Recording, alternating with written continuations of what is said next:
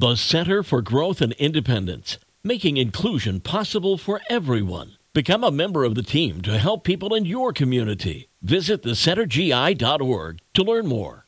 98.3 The Coast. It's the best mix. Good morning. It's Mark Hamlin. Today, Tuesday, February 20th. Going to be a nice day, partly sunny and a high of 50 degrees today. If you haven't caught spring fever yet, you just might catch it today. Going to be a really nice day. Time now for your daily dish, and Meghan Markle is eager to befriend Taylor Swift. Source says that Meghan made a point of attending Swift's concert in Los Angeles, and she made sure that People magazine knew she was attending. I think she wants to be like Taylor marketing wise. Taylor went from villain to hero, and I'm sure Meghan is looking at the transition and thinking, hmm, how can I do something like that? Meanwhile, Taylor and Travis are enjoying a romantic vacation during her break from her Australian tour. GOTV says the couple will visit the Great Barrier Reef before Taylor resumes her tour in Sydney. The Daily Mail says Tom Cruise is not hiding his relationship with his new girlfriend.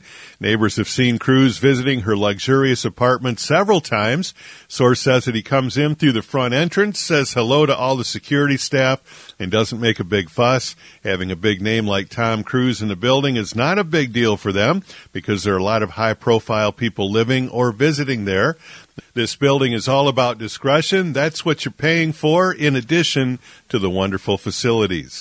And Ghostbusters star Dan Aykroyd was haunted by three S-shaped spirits at his family farmhouse in Ontario.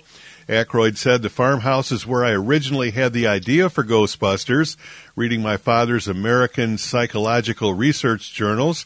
Many years ago, a friend and I went upstairs there and saw three S-shaped spirits following one another across the landing. Energies of once living humans come back to intrude. Well, Footloose star Lori Singer once met up with Kevin Bacon to discuss a sequel to the 1984 film Footloose. I don't know if Kevin even remembers this, but I actually had sort of an idea where Ariel grows up and goes to New York City where she wanted to be, and Kevin stays in town, becomes a big deal there. She comes back because her father's sick. She goes, I just came up with the idea as a reason for us to get together and chat. And that's your daily dish for this Tuesday morning on 98.3 The Coast.